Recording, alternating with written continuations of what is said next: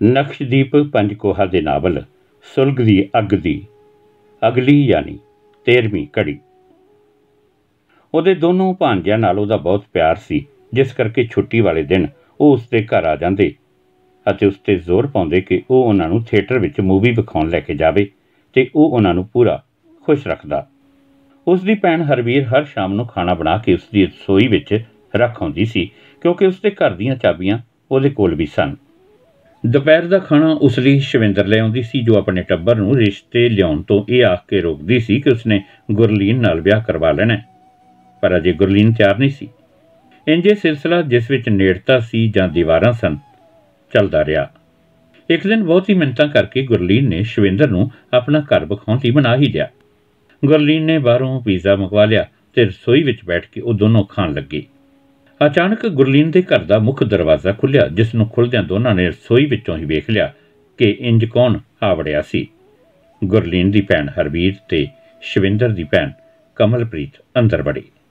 ਦਰਅਸਲ ਸ਼ਵਿੰਦਰ ਦੀ ਭੈਣ ਨੇ ਗੁਰਲੀਨ ਦੀ ਭੈਣ ਉੱਤੇ ਜ਼ੋਰ ਪਾਇਆ ਸੀ ਕਿ ਉਹ ਉਸ ਨੂੰ ਗੁਰਲੀਨ ਦਾ ਨਵਾਂ ਘਰ ਵਿਖਾਵੇ। ਉਹਨਾਂ ਨੂੰ ਵੇਖ ਕੇ ਸ਼ਵਿੰਦਰ ਤੇ ਗੁਰਲੀਨ ਹੱਕੇ ਬੱਕੇ ਰਹਿ ਗਏ ਤੇ ਉਸੇ ਤਰ੍ਹਾਂ ਹਰਬੀਰ ਤੇ ਕਮਲਪ੍ਰੀਤ ਹੋਰੀ ਸ਼ਵਿੰਦਰ ਤੇ ਗੁਰਲੀਨ ਨੂੰ ਉਸ ਘਰ ਵਿੱਚ ਵੇਖ ਕੇ ਹੈਰਾਨ ਰਹਿ ਗਏ ਸੀ।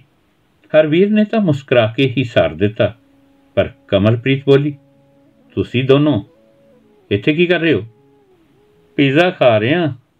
ਭੈਣ ਜੀਓ, ਗੁਰਲੀਨ ਹੱਸਿਆ ਤੇ ਨਾਲ ਹੀ ਸ਼ਵਿੰਦਰ ਬੋਲੀ, ਭੈਣ, ਗੁਰਲੀਨ ਮੈਨੂੰ ਅੱਜ ਆਪਣਾ ਨਵਾਂ ਘਰ ਵਿਖਾਉਣ ਲਈ ਜ਼ਿੱਦ ਕਰਨ ਲੱਗਾ ਤੇ ਮੈਂ ਚਲੀ ਆਈ। ਕੋਈ ਗੱਲ ਨਹੀਂ ਹਰਵੀਰ ਨੇ ਕਿਹਾ। ਪਰ ਕਮਲਪ੍ਰੀਤ ਨੇ ਫਿਰ ਕਿਹਾ, ਭੈਣ ਜੀ, ਜੇ ਇਹ ਇੰਜ ਮੈਨੂੰ ਲੱਗੇ ਤਦ ਗੱਲਾਂ ਹੋਣਗੀਆਂ, ਤੁਹਾਨੂੰ ਤਾਂ ਪਤਾ ਹੈ ਨਾ ਆਪਣੇ ਲੋਕਾਂ ਦਾ। ਗਲਤੀ ਹੋ ਗਈ। ਅਚਾਨਕ ਗੁਰਲੀਨ ਬੋਲਿਆ, ਤੂੰ ਸ਼ਵਿੰਦਰ ਨਾਲ ਵਿਆਹ ਕਿਉਂ ਨਹੀਂ ਕਰਵਾ ਲੈਂਦਾ? ਕਰਵਾਉਣਾ ਤਾਂ ਹੈ ਨਾ। ਇਹ ਮੈਨੂੰ ਸ਼ਵਿੰਦਰ ਨੇ ਕਿਹਾ ਕਿ ਗੁਰਲੀਨ ਨਾਲ ਹੀ ਇਸ ਦਾ ਵਿਆਹ ਹੋਣਾ ਹੈ। ਤੇ ਅਸੀਂ ਰਿਸ਼ਤੇ ਵੇਖਣੇ ਇਹਦੇ ਲਈ ਬੰਦ ਕਰ ਦਿੱਤੇ ਆ, ਪਰ ਇੰਜ ਛੁਪ ਕੇ ਮਿਲਣ ਵਾਲੀ ਗੱਲ ਨਹੀਂ ਜਤੀ ਮੈਨੂੰ। ਗੁਰਲੀਨ ਗੰਭੀਰ ਹੋ ਗਿਆ ਤੇ ਕਮਲਪ੍ਰੀਤ ਨੂੰ ਆਖਣ ਲੱਗਾ, ਭੈਣ ਜੀ, ਮੈਨੂੰ ਆ ਜਿਹੜਾ ਤੁਸੀਂ ਰੋਹ ਪਾ ਰਹੇ ਹੋ ਨਾ ਉਹ ਚੰਗਾ ਨਹੀਂ ਲੱਗਿਆ। ਤੁਸੀਂ ਚਾਹੁੰਦੇ ਹੋ ਕਿ ਸ਼ਵਿੰਦਰ ਮੈਨੂੰ ਨਾ ਮਿਲੇ? ਠੀਕ ਹੈ, ਇਹ ਨਹੀਂ ਮਿਲੇਗੀ। ਤੂੰ ਤਮੀਜ਼ ਨਾਲ ਗੱਲ ਕਰ, ਗੁਰਲੀਨ। ਹਰਵੀਰ ਬੋਲੀ, ਸ਼ਵਿੰਦਰ ਦੇ ਭੈਣ ਜੀ ਤੇ ਮੇਰੇ ਵਿੱਚ ਤੈਨੂੰ ਕੋਈ ਫ਼ਰਕ ਨਹੀਂ ਸਮਝਣਾ ਚਾਹੀਦਾ? ਇਹ ਤੇਰਾ ਘਰ ਵੇਖਣ ਆਏ ਨੇ। ਇਹਨਾਂ ਨੂੰ ਆਸ ਹੈ ਸ਼ਵਿੰਦਰ ਨਾਲ ਤੇਰਾ ਰਿਸ਼ਤਾ ਹੋਣ ਦੀ, ਪਰ ਆਪਣੀ ਛੋਟੀ ਭੈਣ ਤੇ ਅੱਖ ਰੱਖਣ ਦਾ ਇਹਨਾਂ ਦਾ ਹੱਕ ਹੈ। ਗਲਤੀ ਮਾਫ ਪਰ ਅਸੀਂ ਉਸ ਗੱਲ ਬਾਰੇ ਕਦੇ ਨਹੀਂ ਸੋਚਦੇ ਜਿਸ ਦੀ ਇਹ ਚਿੰਤਾ ਕਰਦੇ ਨੇ। ਸ਼ਵਿੰਦਰ ਇਸ ਬਾਰੇ ਬਹੁਤ ਠੀਕ ਹੈ ਬਲਕਿ ਮਾਨ ਕਰਨਾ ਚਾਹੀਦਾ ਇਹਨਾਂ ਨੂੰ ਸ਼ਵਿੰਦਰ ਤੇ। ਮੈਂ ਇਸ ਤੇ ਇੱਕ ਹਫਤਾ ਪੂਰਾ ਜ਼ੋਰ ਪਾਇਆ, ਤਦ ਕਿਤੇ ਇਹ ਆਈ ਹੈ। ਤੇ ਹੁਣੇ ਦੋ ਸ਼ੁਰੂ ਹੋ ਗਏ ਨੇ। ਚੰਗੀ ਗੱਲ ਨਹੀਂ। ਜੇ ਜ਼ਰਾ ਉੱਚੀ ਆਵਾਜ਼ ਵਿੱਚ ਮੈਥੋਂ ਬੋਲਿਆ ਗਿਆ, ਤਦ ਮਾਫੀ ਚਾਹੁੰਦਾ। ਤੁਸੀਂ ਵੀ ਮੇਰੇ ਵੱਡੇ ਭੈਣ ਜੀ ਹੀ ਹੋ। ਇਹ ਸੁਣ ਕੇ ਕਮਲਪ੍ਰੀਤ ਹੋਰੀ ਪੰਗਰ ਗਏ। ਚਲੋ ਛੱਡੋ ਗੁਰਲੀਨ, ਤੇਰੀ ਬੋਲੀ ਹੀ ਬਹੁਤ ਮਿੱਠੀ ਹੈ। ਗੁੱਸਾ ਕਰਕੇ ਫਿਰ ਮੋਮ ਬਣ ਜਾਂਦਾ ਹੈ। ਦੱਸ ਕਦੋਂ ਸਾਡਾ ਰਿਸ਼ਤੇਦਾਰ ਬਣਨਾ ਦੱਸ ਗੁਰਲੀਨ, ਕੋਈ ਟਲਣਾ ਨਹੀਂ ਹੁਣ? ਵੇਖ ਲਓ ਤੁਸੀਂ ਦੋਨੋਂ ਕਿੰਨੇ ਖੁਸ਼ ਹੋ ਤੇ ਜੋੜੀ ਖੂਬ ਜੱਚਦੀ ਹੈ ਇਸ ਤੋਂ ਪਹਿਲਾਂ ਕਿ ਗੁਰਲੀਨ ਬੋਲਦਾ, ਸ਼ਵਿੰਦਰ ਬੋਲ ਪਈ। ਆ ਗੁਰਲੀਨ ਪੰਜਾਬ ਜਾ ਕੇ ਆਉਣਾ ਚਾਹੁੰਦਾ ਤੇ ਜਾ ਆਉਣ ਦਿਓ। ਜਦੋਂ ਵਾਪਸ ਆਏਗਾ, ਮੇਰੇ ਨਾਲ ਹੀ ਵਿਆਹ ਕਰਾਉਣਾ ਇਹਨੇ। ਇਹਨੂੰ ਕਿਹੜੀ ਹੋਰ ਮਿਲਣੀ ਹੈ, ਜੋ ਮੇਰੇ ਨਾਲੋਂ ਵੀ ਵੱਧ ਸੁਨੱਖੀ ਹੋਵੇ? ਕਿਉਂ ਵੀ ਗੁਰਲੀਨ? ਫਿਰ ਉਹ ਆਪ ਹੀ ਹੱਸਣ ਲੱਗ ਪਈ ਤੇ ਨਾਲ ਹੀ ਹਰਵੀਰ ਤੇ ਕਮਲਪ੍ਰੀਤ ਵੀ ਹੱਸਣ ਲੱਗ ਪਈਆਂ। ਤੂੰ ਸ਼ਵਿੰਦਰ, ਜ਼ਰਾ ਪਿਆਰ ਨਾਲ ਬੁਲਾ ਗੁਰਲੀਨ ਨੂੰ। ਆਖਰ ਤੂੰ ਪਤੀ ਦੇ ਬਣਾਉਣਾ ਇਹਨੂੰ। ਕਿਉਂ ਗੁਰਲੀਨ? ਕੀ ਸਲਾਹ ਹੈ ਵਿਆਹ ਬਾਰੇ? ਵਾਪਸੀ ਤੇ ਤਾਂ ਆਨੰਦ ਕਾਰਜ ਕਰਵਾ ਹੀ ਰਹੇਗਾ ਨਾ? ਸ਼ਵਿੰਦਰ ਦੀ ਭੈਣ ਨੇ ਪੁੱਛਿਆ। ਠੀਕ ਹੈ, ਤੇ ਉਹ ਹਲਕਾ ਹੱਸਿਆ ਸ਼ਵਿੰਦਰ ਵੱਲ ਵੇਖ ਕੇ। ਪਰ ਪੰਜਾਬ ਇਹਨੂੰ ਮੈਂ ਨਹੀਂ ਜਾਣ ਦੇਣਾ ਭਾਵੇਂ ਕੁਝ ਵੀ ਹੋ ਜਾਵੇ। ਗੁਰਲੀਨ, ਤੂੰ ਭੁੱਲ ਜਾ ਪੰਜਾਬ ਜਾਣ ਬਾਰੇ।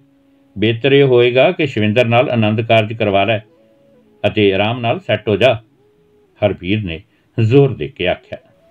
ਗੁਰਲੀਨ ਚੁੱਪ ਰਿਹਾ।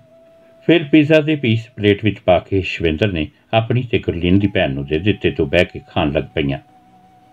ਫਿਰ ਸ਼ਾਮ ਦਾ ਖਾਣਾ ਨਾ ਲਿਆਵਾਂ ਮੈਂ? ਗੁਰਲੀਨ ਨੂੰ ਹਰਵੀਰ ਨੇ ਪੁੱਛਿਆ। ਹੁਣ ਕੀ ਲੋੜ ਰਹਿ ਗਈ?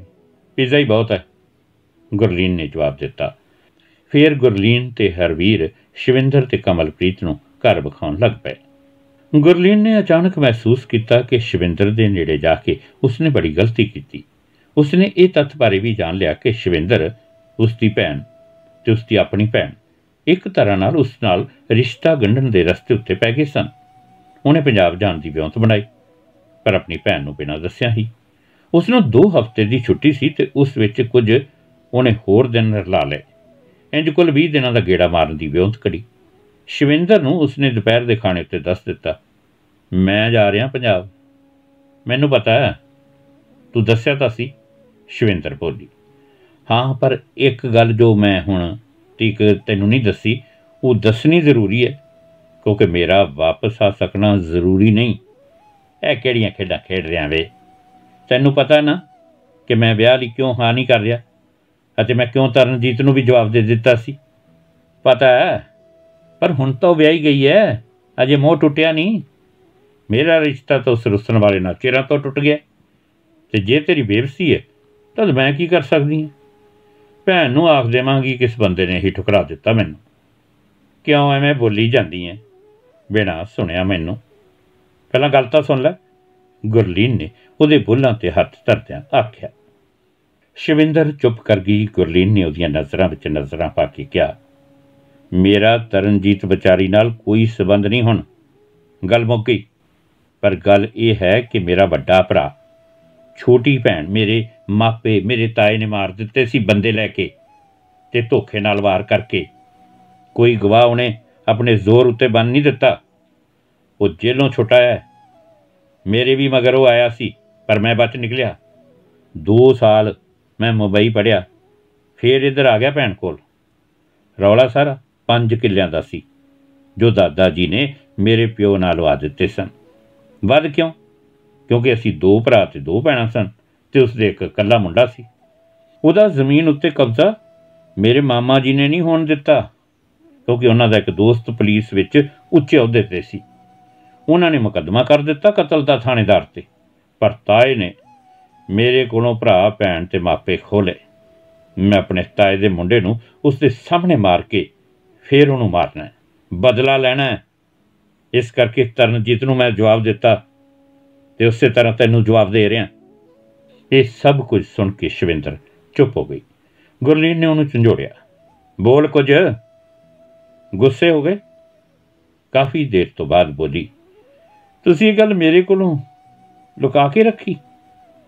ਪਰ ਮੈਂ ਤੈਨੂੰ ਹਮੇਸ਼ਾ ਆਖਦਾ ਰਿਹਾ ਕਿ ਵਿਆਹ ਮੈਂ ਕਰਵਾ ਨਹੀਂ ਸਕਣਾ। ਬਸ ਕਿਉਂ ਦਾ ਭੇਦ ਹੀ ਨਹੀਂ ਖੋਲ ਸਕਿਆ ਨਾ? ਪਤਾ ਨਹੀਂ ਕੀ ਮੈਂ ਤੇਰੇ ਨਾਲ ਜੁੜ ਗਈ ਹਾਂ ਗੁਰਲੀਨ। ਪਰ ਤੂੰ ਉਹਨੂੰ ਕੱਟ ਕੇ ਉਹਨੇ ਆਖਿਆ, ਜੇ ਵਿਆਹ ਕਰਵਾ ਕੇ ਮੈਂ ਤੇਰੇ ਨਾਲ ਸੈਟਲ ਵੀ ਹੋ ਜਾਂ ਸ਼ਵਿੰਦਰ, ਮੈਨੂੰ ਮੇਰੀ ਜ਼ਮੀਰ ਨੇ ਹਿਲਣ ਤਾਂ ਪੋਦੇ ਰਹਿਣਾ ਜਦੋਂ ਮੈਂ ਇਸ ਬਾਰੇ ਸੋਚਦਾ ਨਾ, ਤਦ ਕੁਝ ਨਹੀਂ ਸੋਚਦਾ। ਫੇਰ ਜੀ ਕਰਨ ਲੱਗ ਪੈਂਦਾ ਕਿ ਸਭ ਕੁਝ ਛੱਡ ਕੇ ਭੱਜ ਜਾਵਾਂ। ਉਸ ਵੇਲੇ ਕੈਫੇਟੇਰੀਏ ਵਿੱਚ ਸ਼ੋਰ ਮਚ ਗਿਆ। ਉਹ ਦੋਨੋਂ ਉੱਠ ਕੇ ਉਧਰ ਨੂੰ ਚੱਲ ਪਏ, ਜਿੱਧਰੋਂ ਰੌਲੇ ਦੀ ਆਵਾਜ਼ ਆ ਰਹੀ ਸੀ। ਉਹਨਾਂ ਵੇਖਿਆ ਕਿ ਇੱਕ ਬੰਦੇ ਨੂੰ ਦੂਜਾ ਬੰਦਾ ਹੇਠਾਂ ਢਾ ਕੇ ਕੁੱਟ ਰਿਹਾ ਸੀ। ਉਹਨੇ ਭੱਜ ਕੇ ਉਸ ਬੰਦੇ ਨੂੰ ਰੋਕਿਆ ਤੇ ਹੇਠਲੇ ਬੰਦੇ ਨੂੰ ਉਸ ਤੋਂ ਛਡਵਾਇਆ। ਤੇ ਜੋ ਬੰਦਾ ਕੁੱਟ ਰਿਹਾ ਸੀ, ਉਸ ਨੂੰ ਸਮਝਾਉਣ ਲੱਗਾ, ਐਵੇਂ ਸੱਟ ਲੱਗ ਜਾਏਗੀ। ਮੌਤ ਤੀਕ ਹੋ ਜਾਇਆ ਕਰਦੀ ਇੰਜ। ਉਹ ਬੰਦਾ ਪਿੱਛੇ ਹਟ ਗਿਆ। ਜੋ ਹੇਠਾਂ ਸੀ, ਉਸ ਬੰਦੇ ਦੇ ਨੱਕ ਵਿੱਚੋਂ ਥੋੜਾ ਖੂਨ ਵਹਿ ਰਿਹਾ ਸੀ। ਉਹ ਬੰਦਾ ਪਿੱਛੇ ਹਟ ਗਿਆ। ਜੋ ਹੇਠਾਂ ਸੀ, ਉਸ ਬੰਦੇ ਦੇ ਨੱਕ ਵਿੱਚੋਂ ਥੋੜਾ ਖੂਨ ਵਹਿ ਗਿਆ ਸੀ। ਉਹ ਭੱਜ ਕੇ ਡੈਸਕ ਵਾਲੀ ਕੋਲ ਜਾ ਕੇ ਬੋਲਿਆ, ਪੁਲਿਸ ਬੁਲਾਓ ਪੁਲਿਸ ਬੁਲਾਓ। ਗੁਰਲੀਨ ਨਸ ਕੇ ਉਸ ਦੇ ਕੋਲ ਪੁੱਜਾ ਤੇ ਬੋਲਿਆ, ਨਹੀਂ, ਪੁਲਿਸ ਨਹੀਂ ਸੱਦਣੀ। ਆਓ ਪਹਿਲਾਂ ਫਸਟ ਏਡ ਵਾਲਿਆਂ ਕੋਲੋਂ ਹੀ ਪੱਟੀ ਕਰਵਾਈਏ। ਨਹੀਂ, ਮੈਂ ਪੁਲਿਸ ਸੱਦਣੀ ਹੈ। ਉਸ ਬੰਦੇ ਨੇ ਫਿਰ ਡੈਸਕ ਵਾਲੀ ਕੁੜੀ ਨੂੰ ਕਿਹਾ, ਪੁਲਿਸ ਬੁਲਾਓ। ਉਹ ਤੂੰ ਯਾਰ, ਪਹਿਲਾਂ ਮੇਰੇ ਨਾਲ ਚੱਲ, ਪੱਟੀ ਕਰਵਾ ਲਈ ਤੇ ਪੁਲਿਸ ਨਹੀਂ ਸੱਦਣੀ। ਪਰ ਕਿਉਂ? ਕਿਉਂਕਿ ਆਪਣੀ ਕੰਪਨੀ ਦੀ ਬਦਨਾਮੀ ਹੋਏਗੀ। ਮੈਂ ਉਸ ਤੋਂ ਮਾਫੀ ਮੰਗਵਾ ਦੇਣਾ ਤੈਨੂੰ। ਬੰਦਾ ਚੁੱਪ ਕਰ ਗਿਆ। ਗੁਰਲੀਨ ਨੇ ਉਸ ਨੂੰ ਕੁੱਟਣ ਵਾਲੇ ਨੂੰ ਆਖਿਆ ਯਾਰ, ਗਲਤੀ ਮੰਨ ਲੈ। ਇਹਨੇ ਪਹਿਲਾਂ ਗੰਦਾ ਬੋਲਿਆ ਮੈਨੂੰ? ਬੰਦੇ ਨੇ ਮੁੜ ਕੇ ਜਵਾਬ ਦਿੱਤਾ, ਉਹ ਕੋਈ ਨਹੀਂ, ਵੱਡਾ ਬਣ ਤੇ ਗਲਤੀ ਹੋ ਗਈ ਕਹਿ ਦੇ ਮੇਰੇ ਕਰਕੇ। ਕਿਉਂਕਿ ਮੈਂ ਇਸ ਗੱਲ ਨੂੰ ਵਧਣ ਨਹੀਂ ਦੇਣਾ ਚਾਹੁੰਦਾ। ਉਸ ਬੰਦੇ ਨੇ ਫੱਟੜ ਹੋਏ ਬੰਦੇ ਅੱਗੇ ਜਾ ਕੇ ਮਾਫੀ ਮੰਗ ਲਈ। ਗੁਰਲੀਨ ਫੱਟੜ ਬੰਦੇ ਨੂੰ ਪੱਟੀ ਕਰਵਾਉਣ ਲਈ ਫਸਟ ਏਡ ਦੇ ਦਫ਼ਤਰ ਲੈ ਗਿਆ। ਦੂਜੇ ਦਿਨ ਉਸ ਨੂੰ ਕੰਪਨੀ ਮਾਲਕ ਨੇ ਬੁਲਾਇਆ ਤੇ ਸ਼ਲਾਘਾ ਕੀਤੀ ਤੇ ਛੋਟਾ ਇਕੱਠ ਕਰਕੇ ਉਸ ਨੂੰ ਖਾਸ ਇਨਾਮ ਵੀ ਦਵਾਇਆ ਕੰਪਨੀ ਵਿੱਚੋਂ ਕਿ ਕਿਸ ਤਰ੍ਹਾਂ ਗੁਰਲੀਨ ਕੰਪਨੀ ਨੂੰ ਪਿਆਰ ਕਰਦਾ ਸੀ। ਜਦੋਂ ਉਸ ਨੂੰ ਇਸ ਦਾ ਕਾਰਨ ਪੁੱਛਿਆ ਤਦ ਉਸਨੇ ਮੁਸਕਰਾ ਕੇ ਆਖਿਆ ਇੱਕ ਕੰਪਨੀ ਸਾਨੂੰ ਰੋਜ਼ੀ ਦਿੰਦੀ ਹੈ ਤੇ ਇਸ ਦੀ ਬਦਨਾਮੀ ਅਸੀਂ ਕਿਵੇਂ ਹੁੰਦੀ ਹੈ ਇਹ ਖਿਆਲ ਮੇਰੇ ਉਸ ਵੇਲੇ ਵੀ ਯਾਦ ਆਇਆ ਜਦੋਂ ਵਿਕਟਰ ਨੂੰ ਪੁਲਿਸ ਬੁਲਾਉਣ ਨੂੰ ਆਖ ਰਿਹਾ ਸੀ। ਦੋ ਦਿਨ ਵਿੱਚ ਹੀ ਉਹ ਕੰਪਨੀ ਵਿੱਚ ਹਰਮਨ ਪਿਆਰਾ ਹੋ ਗਿਆ। ਇਹਨਾਂ ਦਿਨਾਂ ਵਿੱਚ ਸ਼ਵਿੰਦਰ ਉਸ ਦੇ ਨਾਲ ਤਾਂ ਰਹੀ, ਪਰ ਉਸਨੇ ਗੁਰਲੀਨ ਦੀ ਆਖੀ ਉਸ ਗੱਲ ਉੱਤੇ ਕੋਈ ਹੋਰ ਚਰਚਾ ਨਾ ਕੀਤੀ। ਉਸ ਦੀ ਛੁੱਟੀ 1 ਮਹੀਨਾ ਅੱਗੇ ਪੈ ਗਈ ਸੀ, ਕਿਉਂਕਿ ਕੰਪਨੀ ਨੇ ਉਸ ਨੂੰ ਇਨਾਮ ਦੇਣ ਖਾਤਰ ਜੋ ਛੋਟਾ ਪ੍ਰੋਗਰਾਮ ਕੀਤਾ ਸੀ, ਉਸ ਖਾਤਰ ਉਸ ਦੀ ਛੁੱਟੀ ਨੂੰ ਅੱਗੇ ਪਾਉਣਾ ਪੈ ਗਿਆ ਸੀ। ਫਿਰ ਇੱਕ ਦਿਨ ਦੁਪਹਿਰ ਦੇ ਖਾਣੇ ਵੇਲੇ ਜਦੋਂ ਉਹ ਤੇ ਸ਼ਵਿੰਦਰ ਨਾਲ ਬੈਠੇ, ਸ਼ਵਿੰਦਰ ਨੇ ਆਖਿਆ, ਮੈਨੂੰ ਬਹੁਤ ਅਫਸੋਸ ਹੈ ਜੋ ਤੁਹਾਡੇ ਨਾਲ ਵਾਪਰਿਆ ਪਰ ਮੈਂ ਕੁਝ ਆਖਣਾ ਚਾਹੁੰਦੀ ਹਾਂ। ਗੁਰਲੀਨ ਨੇ ਮੁਸਕਰਾ ਕੇ ਕਿਹਾ, ਸ਼ੁਕਰ ਹੈ ਕਿ ਤੂੰ ਹੁਣ ਬੋਲਣ ਤਾਂ ਲੱਗੀ ਐ ਕਈ ਦਿਨ ਚੁੱਪ ਕਰਕੇ ਕੋਲ ਬਹਿ ਕੇ ਖਾਣਾ ਖਾ ਕੇ ਉੱਠ ਖੜਦੀ ਰਹੀ ਐ ਤੇ ਮੈਂ ਡਰਦੇ ਹੋਇਆਂ ਤੈਨੂੰ ਕੁਝ ਪੁੱਛਿਆ ਹੀ ਨਹੀਂ ਕਿ ਤੂੰ ਚੁੱਪ ਕਿਉਂ ਹੋ ਗਈ? ਸੱਚੀ ਗੱਲ ਇਹ ਹੈ ਕਿ ਮੈਂ ਇਹ ਨਹੀਂ ਆਖ ਸਕਦੀ ਕਿ ਮੈਨੂੰ ਤੇਰੇ ਨਾਲ ਕੋਈ ਪਿਆਰ ਹੋ ਗਿਆ। ਪਰ ਗੁਰਲੀਨ ਇਹ ਜ਼ਰੂਰ ਭਾਵਨਾਵਾਂ ਮਨ ਅੰਦਰ ਨੇ। ਜਿਵੇਂ ਤੇਰੇ ਨਾਲ ਕੋਈ ਰਿਸ਼ਤਾ ਹੋਵੇ। ਤੇਰੇ ਨਾਲ ਜੋ ਹੋਇਆ ਬਹੁਤ ਬੁਰਾ ਹੋਇਆ ਕਿਹਾ ਨਹੀਂ ਜਾ ਸਕਦਾ ਉਸ ਬਾਰੇ ਕੁਝ ਵੀ ਤੇ ਤੂੰ ਹੀ ਉਸ ਦਰਦ ਨੂੰ ਜਾਣ ਸਕਦਾ ਹੈ ਜਦੋਂ ਤੂੰ ਪੰਜਾਬ ਜਾਣ ਦੀ ਗੱਲ ਕਰਦਾ ਤਦ ਇੰਜ ਲੱਗਦਾ ਜਿਵੇਂ ਮੈਂ ਇਕੱਲੀ ਰਹਿ ਜਾਵਾਂਗੀ ਤੇਰੇ ਨਾਲ ਆ ਝੂਠੇ ਵਿਆਹ ਦੀ ਆਸ ਦਾ ਅਸਰ ਹੈ ਪਤਾ ਨਹੀਂ ਇਹ ਜੋ ਵੀ ਹੈ ਮੈਨੂੰ ਹੁਣ ਲੱਗਣ ਲੱਗ ਪਿਆ ਕਿ ਜੇ ਤੂੰ ਚਲਿਆ ਗਿਆ ਤਦ ਸ਼ਾਇਦ ਉਧਰ ਹੀ ਉਲਝ ਜਾਵੇਂ ਤੇ ਮੇਰੇ ਪਰਿਵਾਰ ਨੇ ਫਿਰ ਦੇਖ ਤਖਾਈ ਮੁੰਡਿਆਂ ਦੀ ਸ਼ੁਰੂ ਕਰ ਦੇਣੀ ਮੈਨੂੰ ਨਹੀਂ ਚੰਗਾ ਲੱਗਦਾ ਕਿਉਂਕਿ ਇੱਥੇ ਆ ਕੇ ਮੈਂ ਬਦਲ ਗਈ ਤੇ ਮੇਰੀ ਵਿਆਹ ਬਾਰੇ رائے ਵੀ ਬਦਲ ਗਈ ਕਿ ਜੇ ਵਿਆਹ ਹੋਵੇ ਤਾਂ ਦੋਸੇ ਨਾਲ ਜਿਸ ਨੂੰ ਕੁਝ ਜਾਣਿਆ ਹੋਵੇ, ਤੇ ਆ ਕੀ? ਕਿ ਜਾਓ ਵੇਖ ਲਓ, ਤੇ ਇਕੱਠੇ ਚਾਹ ਪੀ ਲਓ, ਤੇ ਆਪਣੀ ਜ਼ਿੰਦਗੀ ਦਾ ਫੈਸਲਾ ਦੇ ਦਿਓ। ਗੁਰਲੀਨ ਚੁੱਪ ਕਰਕੇ ਉਸ ਨੂੰ ਵੇਖਦਾ ਰਿਹਾ, ਪਰ ਬੋਲਿਆ, ਕੁਝ ਵੀ ਨਹੀਂ, ਤੇ ਸ਼ਵਿੰਦਰ ਨੇ ਬੋਲਣਾ ਜਾਰੀ ਰੱਖਿਆ। ਮੈਂ ਇਹ ਗੱਲ ਆਪਣੇ ਮਮ ਤੇ ਡੈਡ ਨਾਲ ਵੀ ਕੀਤੀ ਸੀ, ਤੇ ਉਹ ਆਖ ਰਹੇ ਸੀ ਕਿ ਜੇ ਮੈਂ ਖੁਸ਼ ਨਹੀਂ, ਕਾਲ ਕਰਨ ਦੀ ਲੋੜ ਨਹੀਂ ਮੈਨੂੰ। ਮੇਰੇ ਦਿਲ ਵਿੱਚ ਇੱਕ ਖਿਆਲ ਆ ਰਿਹਾ ਕਿ ਤੂੰ ਮੇਰੇ ਨਾਲ ਵਿਆਹ ਕਰਵਾ ਲੈ, ਤੇ ਇੱਕ ਸਾਲੀ ਪੰਜਾਬ ਜਾਣਾ ਅੱਗੇ ਪਾ ਦੇ। ਤੇ ਸਾਲ ਬਾਅਦ ਤੂੰ ਚਲੇ ਜਾਵੀਂ ਪੰਜਾਬ, ਮੈਂ ਨਹੀਂ ਰੋਕਾਂਗੀ। ਇਹ ਗੱਲ ਜ਼ਰੂਰੀ ਨਹੀਂ ਕਿ ਤੂੰ ਮੇਰੀ ਇਹ ਗੱਲ ਮੰਨੇ। ਗੁਰਲੀਨ ਨੇ ਗੰਭੀਰਤਾ ਨਾਲ ਉਸ ਵੱਲ ਦੇਖਿਆ। ਉਹਦੀਆਂ ਅੱਖਾਂ ਵਿੱਚ ਹਲਕੀ ਆਈ ਨਮੀ ਨੂੰ ਤੱਕਿਆ ਤੇ ਫਿਰ ਬਹੁਤ ਹੀ ਧੀਮੀ ਆਵਾਜ਼ ਵਿੱਚ ਬੋਲਿਆ, ਕੋਈ ਖਾਸ ਗੱਲ ਹੈ ਤੇਰੀ ਇਸ ਰਾਏ ਪਿੱਛੇ? ਮੈਨੂੰ ਗਲਤ ਨਾ ਸਮਝੀ? ਮੈਂ ਇੱਕ ਸਾਲ ਹੀ ਅਟਕ ਸਕਦਾ, ਜਿੱਥੇ ਅੱਗੇ ਇੰਨੇ ਸਾਲ ਅਟਕ ਗਿਆ, ਇੱਕ ਸਾਲ ਹੋਰ ਸਹੀ? ਤੇਰੇ ਨਾਲ ਬਣੇ ਰਿਸ਼ਤੇ ਨੂੰ ਕਿਸ ਨਾਮ ਨਾਲ ਪੁਕਾਰਾਂ? ਕਿਉਂਕਿ ਦੋਸਤੀ ਵੀ ਨਹੀਂ ਤੇ ਪ੍ਰੇਮੀ ਪ੍ਰੇਮਿਕਾ ਵਾਲਾ ਸਬੰਧ ਵੀ ਨਹੀਂ ਹੈ ਪਰ ਫਿਰ ਵੀ ਇੱਕ ਰਿਸ਼ਤਾ ਹੈ। ਰੋਜ਼ ਤੇਰੇ ਲਈ ਖਾਣਾ ਤਿਆਰ ਕਰਕੇ ਲਿਆਉਣਾ। ਕਰੇ ਉਹ ਕੁਝ ਖਾਣ ਨੂੰ ਬਣਾਉਂਦੀਆਂ ਜੋ ਤੈਨੂੰ ਪਸੰਦ ਹੈ, ਇਕੱਠੇ ਖਾਣਾ, ਇੱਕ ਦੂਜੇ ਦੀਆਂ ਸਮੱਸਿਆਵਾਂ ਨੂੰ ਸਮਝਣਾ। ਇੱਕ ਦੂਜੇ ਦੀ ਮਦਦ ਲਈ ਖੜਨਾ ਤੇ ਕਈ ਵਾਰ ਇਸ ਗੱਲ ਦਾ ਅਹਿਸਾਸ ਕਰੀ ਰੱਖਣਾ ਕਿ ਕੋਈ ਮੇਰਾ ਹੈ। ਇਸ ਸਭ ਕੁਝ ਨੂੰ ਵੇਖ ਕੇ ਮਨ ਵਿੱਚ ਆਉਂਦਾ ਕਿ ਤੇਰੇ ਨਾਲ ਵਿਆਹ ਕਰਵਾ ਕੇ ਰਹਾ। ਤੇ ਜਦੋਂ ਤੂੰ ਪੰਜਾਬ ਜਾਣ ਲਈ ਫੇਰ ਜ਼ੋਰ ਪਾਵੇਂ। ਤਾਂ ਤੈਨੂੰ ਇਹ ਸੋਚ ਕੇ ਜਾਣਦਿਆਂ ਕਿ ਤੇਰਾ ਦਰਦ ਮੇਰਾ ਦਰਦ ਵੀ ਹੈ। ਜੇ ਤੂੰ ਵਾਪਸ ਨਾ ਨਾ ਆਵੇਂ, ਰੱਬ ਨਾ ਕਰੇ ਉਧਰ ਫਸ ਜਾਵੇਂ, ਤਾਂ ਦੇਦਰ ਆਪੇ ਮੈਂ ਵਕਤ ਕੱਟ ਲਵਾਂਗੀ, ਜਿਵੇਂ ਤੇਰੀ ਤਕਦੀਰ, ਉਵੇਂ ਮੇਰੀ। ਜੇ ਇਹ ਗੱਲ ਤੂੰ ਨਾ ਮੰਨੇ ਤਦ ਫੇਰ ਉਹੀ ਚੱਕਰ ਜਿਸ ਤੋਂ ਮੈਂ ਟਲਦੀ ਆ ਰਹੀ ਹਾਂ, ਚੱਲ ਪਵੇਗਾ। ਭਾਵੇਂ ਜੇ ਸਾਲਖੰਡ ਮੈਂ ਇਸ ਚੱਕਰ ਨੂੰ ਅੱਗੇ ਵੀ ਪਾ ਦਿਆਂ ਤੇ ਫੇਰ ਲੱਭਦੀ ਫਿਰਾਂ, ਸ਼ਾਇਦ ਕੋਈ ਤੇਰੇ ਨਾਲੋਂ ਬਿਹਤਰ ਮਿਲ ਜਾਵੇ ਤੇ ਸ਼ਾਇਦ ਬਿਲਕੁਲ ਮੇਰੀਆਂ ਅਸ਼ਾਵਾਂ ਦੇ ਉਲਟ ਤੇ ਸਿੱਟੇ ਵਜੋਂ ਤਲਾਕ ਦੀ ਨੌਬਤ। ਕੀ ਪਤਾ ਇਸ ਜ਼ਿੰਦਗੀ ਵਿੱਚ ਕੀ ਛੁਪਿਆ ਪਿਆ ਗੁਰਲੀ ਤੂੰ? ਮੈਨੂੰ ਪਤਾ ਹੈ, ਮੇਰੇ ਨਾਲ ਜੁੜ ਗਈ ਹੈ ਤੇ ਕੁਝ ਉਸੇ ਤਰ੍ਹਾਂ ਮੈਂ ਵੀ। ਪਰ ਸ਼ਵਿੰਦਰ, ਮੈਂ ਤੇਰੀ ਜ਼ਿੰਦਗੀ ਖਰਾਬ ਨਹੀਂ ਹੋਣ ਦੇਣੀ ਚਾਹੁੰਦਾ ਤੇਰੇ ਨਾਲ ਵਿਆਹ ਕਰਵਾ ਕੇ। ਜਦੋਂ ਮੈਂ ਕਤਲ ਕਰਨ ਜਾਵਾਂਗਾ ਤਦ ਮੇਰਾ ਵਾਪਸ ਮੁੜਨਾ ਬਹੁਤ ਮੁਸ਼ਕਲ ਹੋਏਗਾ।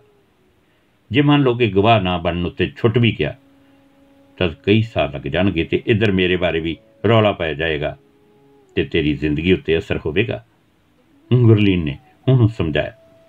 ਸ਼ਿਵਿੰਦਰ ਨੇ ਮੁੜ ਕੇ ਆਖਿਆ, ਤੂੰ ਕਿਸ ਸਬੂਤ ਕਰਕੇ ਆਖ ਰਿਹਾ ਕਿ ਮੈਂ ਕਿਸੇ ਦੂਜੇ ਬੰਦੇ ਨਾਲ ਠੀਕ ਰਹਾਂ ਜਾਂ ਇਹ ਕਿ ਮੇਰੀ ਜ਼ਿੰਦਗੀ ਐਸੀ ਕੋਈ ਸਮੱਸਿਆ ਨਹੀਂ ਆਏਗੀ, ਜੇ ਮੈਂ ਕਿਸੇ ਹੋਰ ਨਾਲ ਵਿਆਹ ਕਰਵਾ ਲਿਆ। ਇਹ ਤਾਂ ਗੱਲ ਠੀਕ ਹੈ, ਪਰ ਫਿਰ ਮੈਨੂੰ ਇਹ ਦੁੱਖ ਨਹੀਂ ਹੋਏਗਾ ਕਿ ਮੈਂ ਆਪਣੇ ਮਕਸਦ ਲਈ ਸ਼ਵਿੰਦਰ ਦੀ ਜ਼ਿੰਦਗੀ ਕਾਲ ਦਿੱਤੀ। ਇਹ ਤੂੰ ਸਿਰਫ ਆਪਣੇ ਬਾਰੇ ਸੋਚ ਕੇ ਆਖ ਰਹੇ। ਪਰ ਮੇਰੇ ਬਾਰੇ ਸੋਚ ਕੇ ਕੁਝ ਆਖ, ਜਾਂ ਜੋ ਰਿਸ਼ਤਾ ਆਪਾਂ ਬਣਾ ਲਿਆ, ਉਸ ਬਾਰੇ ਸੋਚ ਕੇ ਕੁਝ ਆਖ। ਸ਼ਿਵਿੰਦਰ ਨੇ ਉਸ ਦੀਆਂ ਅੱਖਾਂ ਵਿੱਚ ਅੱਖਾਂ ਪਾ ਕੇ ਆਖਿਆ। ਗੁਰਲੀਨ ਕੁਝ ਨਾ ਬੋਲਿਆ ਤੇ ਕੁਝ ਸੋਚਣ ਲੱਗਾ। ਉਹ ਫਿਰ ਬੋਲੀ, ਮੈਂ ਕੋਈ ਜ਼ੋਰ ਨਹੀਂ ਪਾ ਰਹੀ ਤੇਰੇ ਤੇ ਗੁਰਲੀਨ, ਪਰ ਮੈਂ ਆਪਣੀਆਂ ਭਾਵਨਾਵਾਂ ਜੋ ਨੇ ਉਹ ਵੀ ਨਹੀਂ ਲੁਕਾਉਣੀਆਂ ਚਾਹੁੰਦੀ। ਮੈਂ ਤੇਰੇ ਅੱਗੇ ਆਪਣਾ ਅੰਦਰ ਖੋਲ ਕੇ ਰੱਖ ਦਿੱਤਾ ਹੈ। ਗੁਰਲੀਨ ਨੇ ਸ਼ਵਿੰਦਰ ਦਾ ਹੱਥ ਆਪਣੇ ਹੱਥ ਵਿੱਚ ਲਿਆ ਤੇ ਉਸ ਨੂੰ ਕੁੱਟ ਕੇ ਬੋਲਿਆ, ਚਲੋ ਮੇਰਾ ਜਾਣਾ ਅਗਲੇ ਸਾਲ ਉੱਤੇ। ਸ਼ਾਇਦ ਤੇਰੇ ਨਾਲ ਵਿਆਹ ਮੇਰੀ ਤਕਦੀਰ ਹੀ ਹੈ, ਜਿਹੜੀ ਮੈਨੂੰ ਪੰਜਾਬ ਜਾਣ ਤੋਂ ਵੀ ਨਹੀਂ ਰੋਕੇਗੀ।